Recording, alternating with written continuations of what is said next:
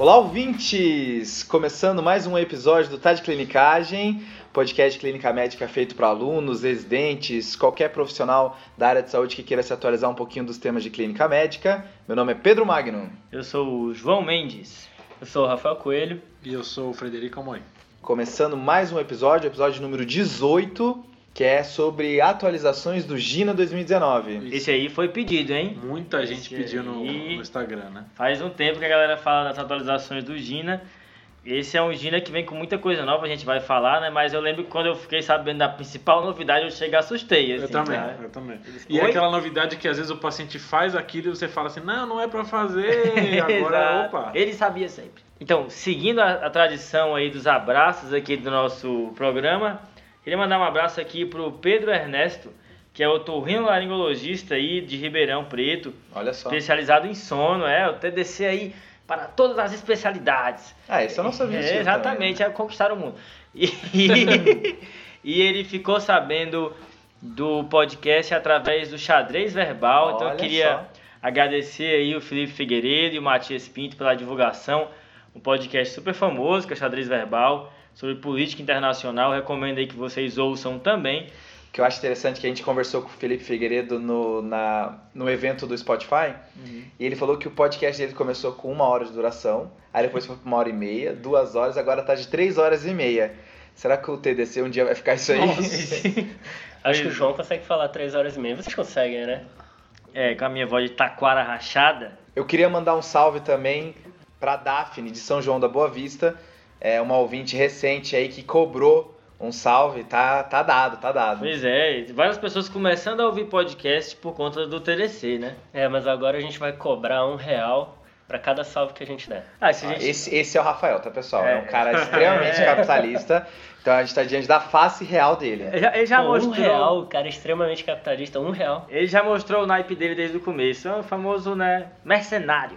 Vamos começar? Vamos lá, né, entrar no Gina aí. A gente vai querer falar das atualizações do Gina, né? Boa. Teve coisas bem importantes e aí tem uma chamada importante que é o que a gente mais vai perder tempo, mais vai ficar falando. Mas aí depois a gente vai trazer coisas pequenininhas também que modificaram, fechou? Boa. Fechou. Vamos lá. Tá. A principal mudança que, tá- que ocorreu nesse Gina, acho que a gente pode resumir em duas chamadas, vocês concordam? Sim, sim. Vai. A chamada número um é: o paciente não vai mais poder utilizar só o beta 2 de resgate como sua terapia para asma, Tá. certo? Beleza. Isso. E a segunda chamada é: aquele paciente seu que utilizava o formoterol com corticoide inalatório de resgate, ele esteve certo desde o início. Isso. É, É isso, né? Exatamente exato. Eu recomendo que o nosso ouvinte aperte o botão de voltar 15 minutos, escute de novo isso que o Pedro falou, porque é isso mesmo. Beta de curto isolado não mais e corticoide inalatório de resgate. Não sei, quando eu escutei isso eu buguei na hora. Eu né? também achei estranho. Eu fiquei muito feliz com essa mudança, sabe? Porque eu acho que é uma prova de que a gente tem que ser humilde frente às queixas dos nossos pacientes, né? E também às sugestões deles. Porque é muito comum isso. Era muito comum. O paciente chegava e falava: Eu tô aqui com formoterol com budesonida ou alênia. Eu uso ele quando me sinto mal e eu me sinto melhor na hora. E a gente falava: Não, não pode, não pode, não pode. E eles estavam certos o tempo todo. Isso é, era até uma brincadeirinha de, de graduação, né? De falar pro paciente que isso não podia. Os professores falavam isso pra gente. Eu, né? eu acho legal que, que isso demonstra como a ciência funciona, né? Muita coisa que a gente acredita, na verdade, está apoiado em coisas muito frágeis. A gente tem que tomar cuidado para não acreditar nessas coisas cegamente, né? É, o medo que eu tenho é pegar o médico mais atualizado de novembro de 2019 e jogar para daqui a 50 anos. É, Tudo que ele tinha certeza vai ser refutado, né? Não, quando a gente ouvirem a gente depois de vários anos, né? É. As besteiras aqui que a gente acredita hoje em dia, porque a medicina é uma ciência de verdades transitórias, É. existe essa máxima. E acho que é importante na medicina baseada em evidência a gente lembrar de que não ter evidência não é igual a ter uma evidência negativa. É, isso é importante. Isso é muito bom. é a, a, a ausência de evidência não é evidência de ausência, né? Isso. É, é- é porque vocês estão falando isso como é, essa, transi- é, essa parte transitória da ciência eu truco um pouco, na verdade, porque o que a gente tem são os dados objetivos. A gente tem estudos e amostras. No momento que a gente vê aqueles dados, a gente tem a possibilidade de avaliar os vieses e avaliar o quão ruim é essa amostra para a gente. Então, sempre deixar um pé atrás. Então, se existiu algum, existiu algum estudo alguma vez que mostrou que o SOS não funcionava para a gente fazer essa afirmação?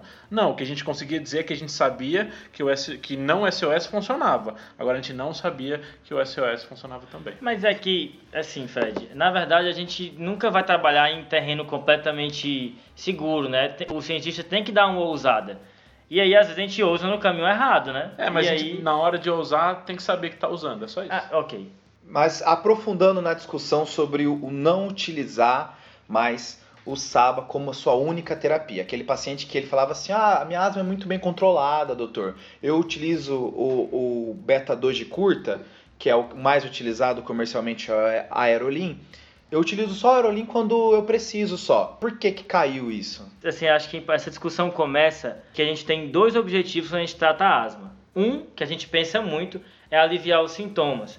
Mas um que a gente às vezes esquece é que a gente também quer evitar exacerbações e o conceito é que isso pode acontecer mesmo no paciente pouco sintomático e evitar a perda de função pulmonar. E o beta de curta isolado, ele ataca só um desses problemas, que é aliviar sintomas, mas prevenir exacerbações, prevenir perda de função pulmonar fica descoberto. E aí é uma questão de segurança, né? O Gina traz isso porque o paciente que tem aquela asma leve, que exacerba pouco, mesmo assim, quando ele exacerbar, ele pode ter uma exacerbação grave e até fatal.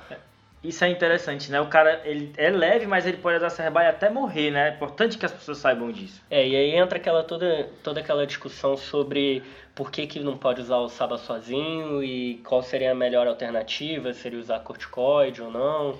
Porque ele demoniza o SABA, né? Ele, o, Taca fogo no é, SABA, né? Beta 2 de curta, né? Ele fala que o, o beta 2 de curta está relacionado a mais morte por asma, relacionado a mais idas à urgência, à emergência por asma e piora da função pulmonar a longo prazo, né? É, tem trabalho observacional, Pedro, que mostra que existe é, relação entre quanto antes você começar o corticóide inflamatório, menos o paciente vai precisar de doses no futuro, né? Vai precisar de doses menores no futuro e vai ter uma função pulmonar melhor. Então, é, esse trabalho foi uma das bases aí que o Gino usou para corroborar essa recomendação. É até um entendimento diferente da doença asma, né? Que não é uma doença só de fases agudas, né? Onde a pessoa ela tem uma hiperreatividade aqui, uma hiperreatividade ali, uma hiperreatividade acolá. Ela tem assim um remodelamento brônquico ao longo do tempo, então eu preciso tratar ao longo do tempo esse paciente, né? É, nesses estudos que eles gostam de falar mal do SABA, na verdade são coortes que eles pegam mortes por asma, né, e viram que as pessoas que morreram por asma usaram menos corticoide. E a ideia era essa, de que talvez esse paciente, como ele pode exacerbar e fazer uma exacerbação grave, menos, mesmo tendo uma asma que não tem tanto sintoma, talvez certo. até para ele valeria a pena o corticoide. Acho que essa é a ideia. O... Essa relação não sei se está tão clara assim pelo estudo, mas... É, é fraco, de é, fato, né? Acho, acho fraco essa relação, mas eles demonizaram completamente. Uma coisa interessante dos corticoides também é que o benefício que você tem com o corticoide, é, ele, ele é muito grande com dose baixa, né? À medida que você vai aumentando a dose, já, você já não tem muito benefício. Então, você consegue um grande benefício com dose baixa, que é a mesma dose que não causa tanto efeito sistêmico.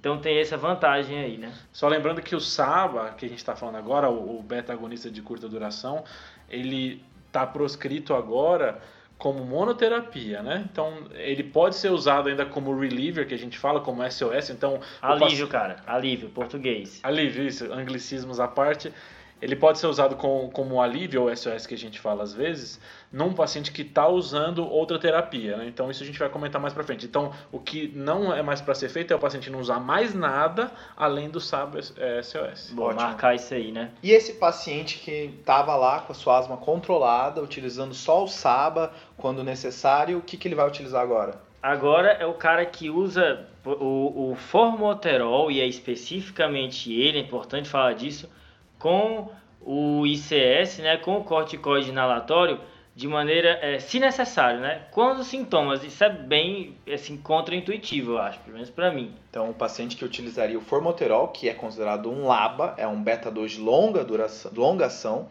é, junto com corticoide inalatório, ele vai utilizar essa formulação como resgate. Que no caso é formoterol com budesonida. É, e é específico para o formoterol porque ele não tem só ação longa, ele tem ação curta também. Isso. Ele tem início rápido, ele tem as duas propriedades a princípio. Então a Isso. ideia seria essa, né? Que ele funcionaria SOS por causa disso. É, marcando isso daí. Não é qualquer laba, não é qualquer beta 2 de longa, né? É especificamente ele por conta dessas propriedades. Que até crescia a indicação de fazer outros labas, porque era uma vez ao dia, né? O indacaterol, por exemplo. Só que aí o, o formoterol, que é um, já um gui- velho guerreiro, tá ultrapassando na frente porque ele tem essa ação de curta também, né? Isso, ele, ele ação longa, mas início rápido. E aí é por isso que o formoterol foi escolhido para ser estudado.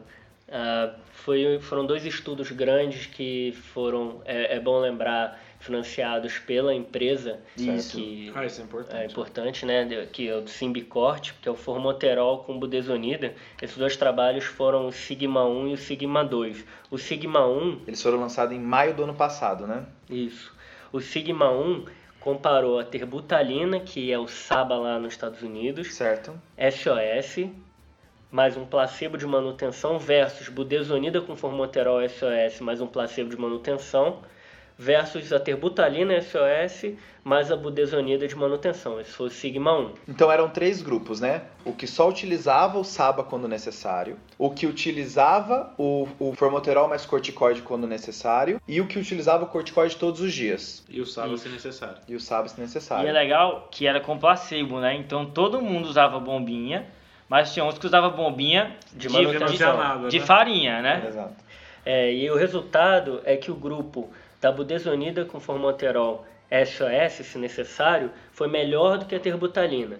E aí que está a evidência do LABA, no caso do formoterol com o ICS, ser melhor do que o SABA sozinho, para controle de asma e redução de exacerbações. Mas foi pior do que a budesonida sendo usada como manutenção para controle dos sintomas. E aí depois veio o Sigma 2, que comparou a budesonida formoterol, se necessário, contra a budesonida de manutenção usando a terbutalina se necessário. E aí foi visto que não foi inferior para prevenção de exacerbações e o grupo que fez budesonida formoterol usou muito menos corticoide do que o outro, o outro grupo.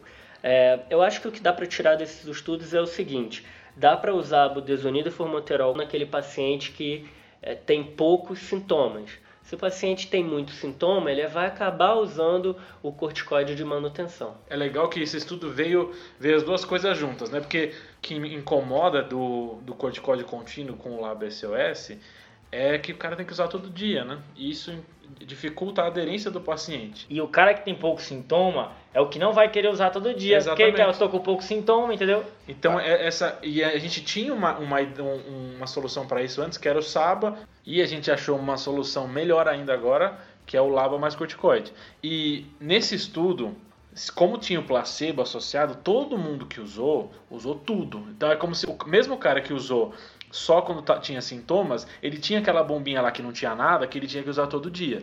Então esse é um estudo que mostrou que esse SOS funciona. Só que se você pegar na prática e talvez fazer algum estudo pragmático associado, você veja que essa associação, onde o cara pode usar SOS, talvez tenha mais aderência do que o outro, porque o cara pode usar É, eu acho que algumas coisas para pontuar é que assim, essa questão do paciente utilizar só quando necessário, um paciente tão pouco sintomático, o, o, o Gina valoriza isso, né? Que é como se fosse um comportamento natural do paciente. Ele vai buscar o remédio quando ele tem sintomas. É aquele paciente que só toma remédio para pressão alta quando a pressão dele tá alta. Sim, sim. Tá? Então é, é mais ou menos isso que a gente descobriu. A gente descobriu um remédio que para asma que só vai, ele só vai utilizar quando ele estiver ruim. Tomar um remédio todo dia é como se o paciente estivesse internalizando que ele é doente, entendeu? Acho que também tem isso. E quando a pessoa só usa quando tá ruim, para ela, a interpretação dela dela mesma é como se ela não fosse um doente. Existe isso também, sabe? Existem algumas críticas, isso que o Fred falou, que é um estudo é, cheio de placebo, é um estudo que o pessoal era avisado quase todo dia para tomar o remédio.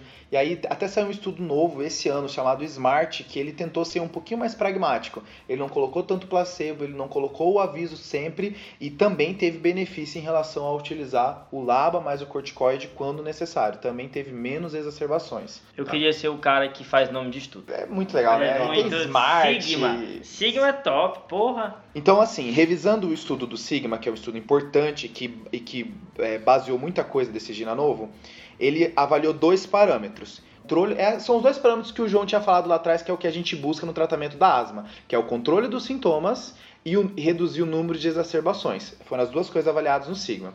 No controle dos sintomas, o corticoide todo dia é melhor do que o beta 2 de longa mais corticoide quando necessário, que é, é o, o novo Tian, que também é melhor do que o beta 2 de curta quando necessário. Fechou? Uhum. O raciocínio é que assim, controle dos sintomas, o corticoide todo dia é melhor. Só que nesse paciente eu não estou tão preocupado com os sintomas, porque ele a princípio ele está no step lá embaixo, step 1, step 2, ele está com sintomas controlados, certo? Nesse paciente eu estou com medo daquilo que o Rafa tinha falado. Eu tenho medo dele fazer uma exacerbação grave e ir para o pronto-socorro numa asma grave, mesmo sendo uma asma step 1 step 2. Sim. É, aí, no parâmetro exacerbação, é, o pior foi o beta 2 de curta, o SABA. Esse ele perdeu para os dois. Perdeu tanto para o beta 2 de longa mais corticoide, quanto para o corticoide todo dia. E lembrando que todos esses pacientes eram classificados como asma leve. Então, tudo isso que a gente está falando desse estudo todo é de asma leve. Que é o grande grupo de pacientes, né? É, porque às vezes o cara vai pensar assim, não, mas é claro que o cara mais grave ia melhorar mais com corticoide, mas e o cara leve? Não, isso aqui é tudo de paciente com asma leve. Então não é para fazer fenoterol, salbutamol, se necessário. Isso. Isoladamente, né? Isso. E ainda ex- existe a opção, se eu quiser usar, né, um beta de curta como resgate, mas eu também vou ter que usar uma bombinha de corticoide associado. Essa é uma opção também, mas não é a preferencial, né? Em termos de exacerbação, fazer corticoide todo dia é igual fazer corticoide mais beta 2 de longa é, quando necessário. Só que um eu utilizo 20% da dose do corticoide da outra. Utilizo muito menos corticoide. E aí os efeitos adversos do corticoide são reduzidos. E é por isso que hoje a estrela do Gina é utilizar o formoterol com corticoide, se necessário, nos steps 1 e 2. Só lembrando que o, estudo foi feito com a formulação do Symbicort. Isso, É o Fred. Symbicort Turbo Inhaler. Então, a evidência que a gente tem é essa. Tem até um- um- uma resolução da Anvisa colocando esse uso do, do Turbo Inhaler. Né? Não, é mais, não seria mais um uso off-label dessa, dessa medicação. Mas a gente não sabe sobre a lênia, etc. O que a gente sabe é Symbicort e Turbo Inhaler. Que é o que você aperta e sai o jato. Isso. Não é o que você coloca a cápsula, quebra a cápsula e puxa. Esse é o Alenha. Que Que é- você coloca a cápsula e chupa, Alenha. Então, assim, por, por mais que o Alenia tenha mesmas, as mesmas medicações, o formoterol e o budesonida, que é o que foi estudado, a gente não sabe se o Alenia mesmo vai ter efeito, porque não é o mecanismo, né? É que o mecanismo do Alenia é o inalador de pó seco, né? É diferente do Symbicort, que, é, que tem o disparo, né? Mas é aquilo que o Rafa falou no começo, né? É, Não ter evidência é diferente de ter evidência que não funciona. Então, Isso. futuramente, talvez o Alenia comece, seja estudado também e a gente tenha essa indicação para o Alenia também. É, não, a o gente- paciente que só tem o Alenia, você acha que não dá pra ele também de tentar fazer o Alenia se necessário? Eu não Eu acho acho ruim, não. dá. Eu, também não acho ruim, não. Não é, com- novamente, não é baseado em estudo, porque o estudo foi usado outro mecanismo, mas às vezes é o que ele tem, né? É, eu acho que é o que a gente vai fazer no SUS, né, que é o que a gente tem. Mas se a gente tiver a opção e quiser seguir direitinho a diretriz, a gente teria que prescrever o Symbicort. Uma opção que o João falou agora há pouco, que talvez dê para fazer no SUS, é o cara inalar as duas ao mesmo tempo, né? Ter duas bombinhas. É pior porque o cara vai ter que carregar duas bombinhas na mão. Mas você pegar, tem bombinha de corticoide no SUS e tem bombinha de beta 2 de curta no SUS. Então ele levaria as duas bombinhas, em vez de ele ter que usar a bombinha de corticoide todo dia, ele usaria as duas bombinhas. Ficaria juntas. tipo um pistoleiro, assim, né? Um em cada lado, assim, Exatamente. sacando rápido. É assim. o Exatamente. Clenil e o Aerolin, né? Tipo Exato, isso, por né? exemplo. E vocês viram assim, já que eu vou utilizar o Alenia, né? Utilizar o, o formoterol e o budesonida quando necessário. Vocês viram a dose máxima? É porque o cara podia disparar, né, se necessário agora, né? Então, meu amigo. Mas ele tinha um máximo que ele podia disparar, não tinha? O, o panfleto que eles entregavam para os pacientes que estavam que que estavam participando do estudo, o máximo era de 12 puffs. Então, assim, a formulação do Symbicort é 6 para 200. 6 de formoterol para 200 de budesonida. Então, seriam 12 puffs o máximo que ele poderia usar no dia, mas já tinha o aviso que quando ele chegasse na oitava, ele tinha que procurar o pronto-socorro. Ah, legal. Certo? Então, ó, está com a oitava, vai em direção ao pronto-socorro e no caminho você tem direito a mais quatro tentativas. e é isso, entendeu? Então, assim, se a gente fosse transformar isso no Alenia, seria quatro puffs do Alenia no dia e mais seis, e seis o máximo, né? Porque o Alenia tem a, a, a formulação padrão e a formulação dobrada, 200, 12,400. Então vamos passar a régua nessa parte aí. Que é Saba, Laba, ICS, meu Deus. Vai lá. Como é que é o step 1 agora, galera? O step 1 agora é formoterol mais budesonida, formoterol mais corticoide, quando necessário. Beleza, então, só pra clarificar aqui, eu tô com o meu aleniazinho aqui, eu vou usar ele só quando eu cansar. Isso. Beleza. Ou a segunda opção é você ter o corticóide inalatório, usar quando tiver crise junto do SABA. Que é o pistoleiro do Fred, né? Isso aí. Utiliza o Isso. corticoide de um lado e o Saba do outro. E o Saba, que é o beta de curta. E o step 2, então, ficou como? É, então, step 2, você usa diariamente o corticoide inalatório, podendo usar o, o beta 2 de curta duração como SOS. Beleza. Outra opção que você tem é fazer aquele mesmo esquema do step 1 e usar o corticoide inalatório mais o, o beta 2 de longa, no caso aqui só a combinação budesonida formoterol foi estudada, como SOS, que é que nem o step 1. Então o SABA, fenoterol, sabutamol, ele não morreu nesse tipo específico de situação, que o paciente está usando corticóide de manutenção e aí o alívio vai ser com SABA. E aí, do step 3 pra frente, né, não existe mais a opção aí de formoterol com corticoide só de resgate. Eu vou ter que sempre ter um corticoide inalatório de manutenção e aí os alívios conforme for e aí vai subindo na escadinha dos steps do Gina. Porque os Sigma estudaram só step 1 e step 2, né? Boa. E só lembrando que nessa escadinha da asma, é, tem um passo a passo né, para tratar asma. Então, um ciclo contínuo de avaliação, de ajuste, revisão de resposta. O que Gina traz é que esse controle tem que ser a cada dois, três meses, e aí você vai ajustando a dose. Ou você baixa da escada, desce um degrau, ou você sobe um degrau. Pessoal, então a gente fecha essa primeira parte que é mais importante, né? Que é a parte, a, a grande mudança do Gina, mas eu tenho uma confissão para fazer aqui.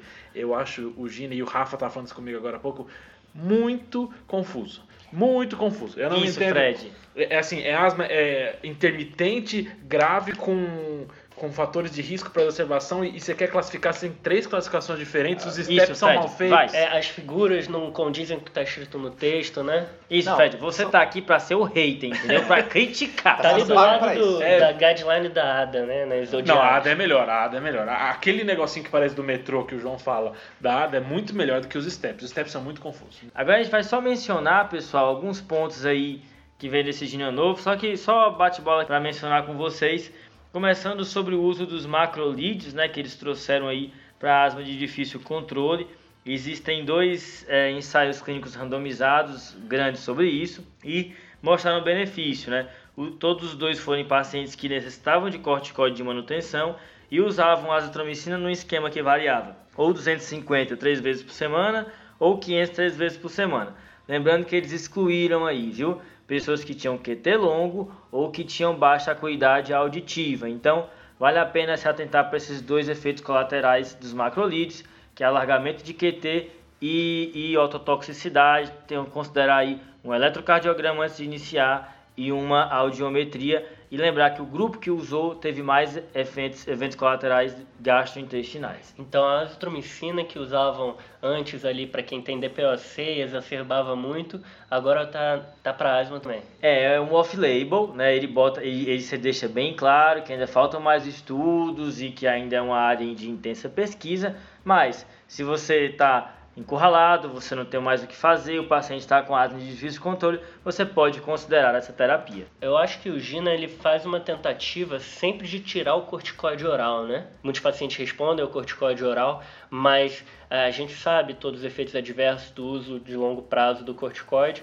e eh, a gente tem algumas alternativas para essa asma difícil do paciente que está dependendo de corticoide ou paciente que tem um controle ruim, que exacerba muito. No Gina, a partir da página 84, se quiser olhar, eles consideram uma asma difícil controle a partir ali do step 4, o paciente que não tem sintomas controlados ou então tem mais de uma exacerbação por ano que precisa internar ou duas exacerbações por ano que precisam do corticoide oral. E aí a gente tem algumas opções, né, Fred? É, então, outra coisa que, que é comentado nesse Gina, é, esse tal de Gina aí, é, é o tiotrópio, né? Então, o uso do tiotrópio entra no step 4 e pro step 5. E tem dois estudos que avaliaram o tiotrópio adicionado a ICS mais LABA, né? E aí, o que, que esses estudos viram? Diminuição de exacerbação com necessidade de corticóide oral e uma tendência a melhorar a VF1, mas não estatisticamente significante. Não pode ser usado para crianças abaixo de 6 anos, então é de 6 a 11 anos, que ele, ele faz essa divisão no GINA, né? De 6 a 11 anos e adolescentes e, e, adultos. Então nessas duas populações, você pode tentar o tiotrópio lá pelo step 4 e step 5. E aí é. tem os remédios caros também, né? Tem, aquele remédio cara que parece que tá toda doença que tem um acaba no imunobiológico. daqui a né? pouco vai ter imunobiológico para hipertensão, né? daqui a pouco vai, cada um vai ter o seu imunológico. Eu, eu acho, é. Cara, mas vai é engraçado o... que até a cardio tem imunobiológico. Vai, né? não, vai ter tudo. Vai ter, o, tem, vai tem, ter o tem hidrocloromab. Não, bicho, daqui a pouco vai ter para tudo. Para insônia. pra gripe. Qual que você tá tomando pra gripe? Isso, ah, tô tomando, tô tomando é, o... Nossa, ia ser top esse. Esse ia ser bom. O Calcaiamab. É, os MABs na, na asma, eles entram em qual contexto? Né? A gente tem a asma que tem muita reação com eosinofilia, que é a asma tipo 2, é chamada de asma tipo 2 porque existe muita resposta de linfócito TH2. A asma que não é essa é uma asma com resposta de neutrófilos, que não responde bem a corticoide. Então, hum. é, o paciente que vai usar um imunobiológico é o paciente que ele tem é uma asma que é grave, em primeiro lugar, que ele tem uma resposta exacerbada a TH2 e produção de muito IgE e algumas citocinas específicas onde esses biológicos vão atuar bloqueando. Então a gente já tinha algumas opções, a gente tinha um anti-IgE que é o omalizumab, que é subcutâneo, usa a cada duas, quatro semanas. É, é um número biológico que mostrou diminuir em 34% as exacerbações graves, é, até 50% em outros estudos. A gente tem também anti-L5 ou anti-receptor do IL-5, e aí são três, é o mepolizumab e o resilizumab, que são anti-L5, e o benralizumab, que é um anti-receptor alfa e L5. Alguém aqui já prescreveu isso? Não. É, porque a partir da, da asma de difícil controle já é o terreno do, do pneumologista, pneu, é. né? E o que vem de novidade nesse GINA é o anti-L4. Hum. Na verdade, é um, um anti-receptor do IL-4. Tá. Vai. Já ouviram falar no Dupilumab? É, tem outra coisa? Não, só pra isso. É, desde 2016 ele é usado para dermatite atópica. E aí que, é todo, que é o mesmo contexto do TH2, né? É o paciente com muito eosinófilo, com muito exacerbação e aí também pode fazer dermatite atópica e tudo mais, né? É, ele é um anticorpo monoclonal IgG4, sabia disso? Oh, olha é. só, hein? Um dia a gente vai falar da doença de IgG4, de IgG4 aqui. E não tem nada a ver com isso. então, do Pilumab, é, ele é uma medicação que está sendo utilizada agora para asma, mostrou reduzir 50% as exacerbações, então todos esses MAB têm mais ou menos é, essa eficácia. O paciente que tem uma asma grave exacerba muito, vão diminuir ali em metade das vezes. Uhum. E reduz a dose de corticóide em 50% também, a dose de corticóide oral. Então pode ser usada nesse contexto. Eu acho que principal para o nosso ouvinte, né, especialmente os não pneumos, Sei que tem pneus que nos ouvem aí, por exemplo, na Baixa Saxônia, mas tirando, mas para a maioria dos nossos ouvintes que não são da pneumo, é importante saber que existem essas medicações e quando se depararem com um paciente com asma de difícil controle, saber que existem essas opções, né? É, eu dei uma pesquisada assim no preço. Hum. Uh, o omalizumab, que Vai. é o anti-GE, cada dose dois mil reais, Apenas. mais ou menos, tá? Cada dose. Cada dose. Aí você vai usar cada duas ou quatro semanas esse. Então, então dois a quatro mil reais por mês. E o dupilumab, duas doses sai por oito mil reais. Então, é, você vai usar ele a cada duas semanas subcutâneo, então vai ser aí 16 mil reais por mês. O residente não consegue usar esse remédio. Uhum. Mas a gente já está chegando na era dos genéricos dos MABs, né? Isso já está vindo, né? Os anticorpos monoclonais não das, das indústrias, né? Então, talvez esse preço daqui a alguns anos fique mais tranquilo, né? É essa, essa, parte do Gina que o Rafael é, ficou responsável, que é, são os imunobiológicos, que é essa parte da asma grave, é bem interessante porque antes de chegar nos imunobiológicos, o Gina ele faz todo um caminho que você tem que trilhar junto com o paciente para chegar até lá, sabe? É, então essa parte é bem interessante no Gina, apesar de todos os efeitos que, que vocês levantaram. Mas assim, ele, aí ele fala no, no, no momento em que o paciente não está melhorando, antes de você fazer o, o, step up, antes de você subir na escadinha da asma, hum. você se certificar de algumas coisas. Quais? Primeiro, o paciente está utilizando de maneira correta? Está tá usando a técnica correta das bombinhas? E aí tem aquela questão do teach back, né? Quando você for ensinar um paciente a usar a bombinha, você depois pede para ele te ensinar de volta, né? Quantas vezes eu já vi um paciente falar, não, entendi tudo, e na hora. É... Alguém já viu aquela cena do House? Que a pessoa borrifa. a né? pessoa borrifa no pescoço, é... né? Então, beleza, checar a técnica. A segunda coisa é uma doença crônica. Toda doença crônica que não melhora pode ser justificada por não aderência. Boa. Pressão alta, diabetes, tudo isso pode ser resumido a não aderência. Então, asma também tem que saber se o paciente está aderindo ou não. Ok. Outra coisa que ele menciona é as comorbidades, que tem que ser bem tratadas para eu conseguir controlar bem a asma. Tem algumas ele, específicas, né? Aí ele ressalta a doença do refluxo, é, gastroesofágico, ele ressalta rinocinusite, é, transtornos do humor, né? Pacientes ansiosos têm uma percepção da sua dispneia de maneira uhum. diferente. E síndrome da apneia obstrutiva do sono barra obesidade. Então eu tenho que, antes de simplesmente rotular com uma asma grave e já querer subir na escadinha e, ah, eu vou te encaminhar para fazer um imunobiológico, é, eu tenho que tratar bem essas coisas. Beleza. Outra coisa que ele menciona também é se o paciente não tem algum exposição no seu ambiente, né?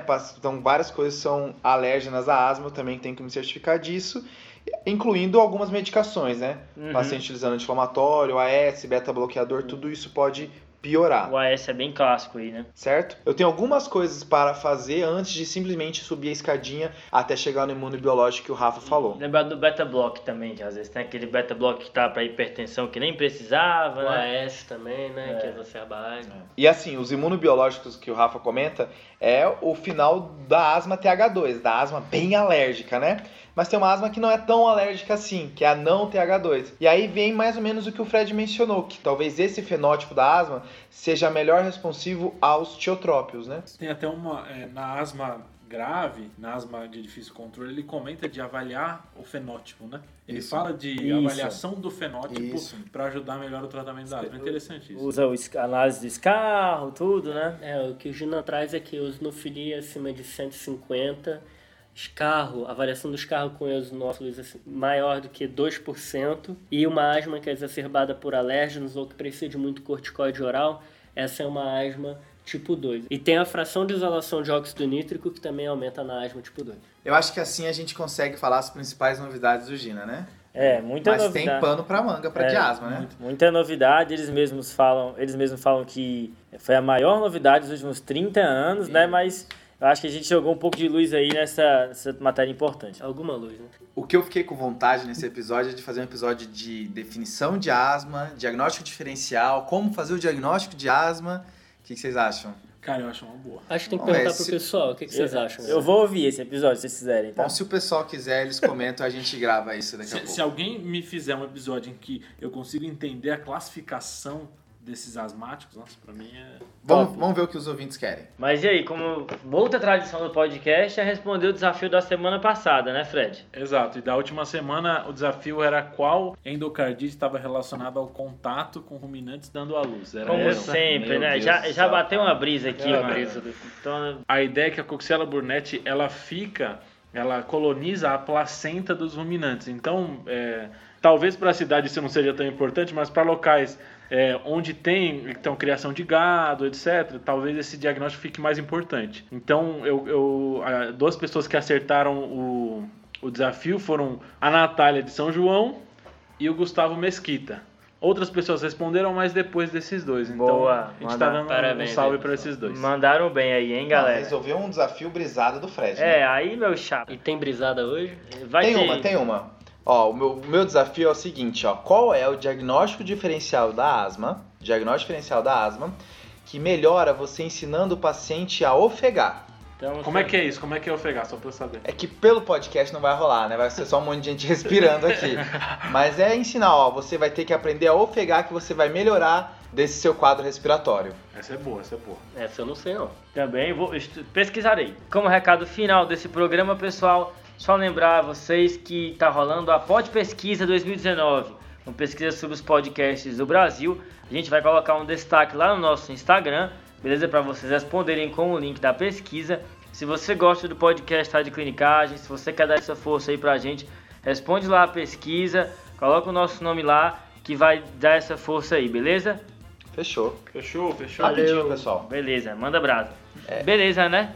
É isso aí. Aí qualquer comentário, qualquer recomendação, qualquer sugestão, até mesmo apontar alguma iatrogenia que a gente tenha falado aqui, com- compartilha ali com a gente no arroba no Instagram Boa. e no e-mail tadclinicagem.gmail.com. Manda. Se você quiser seguir o, o podcast pelo YouTube, a gente já tem alguns episódios lá. Então, se você Isso. quiser dar uma olhada, Tem um, um- tem um, Quer, quer que a- ative o sininho?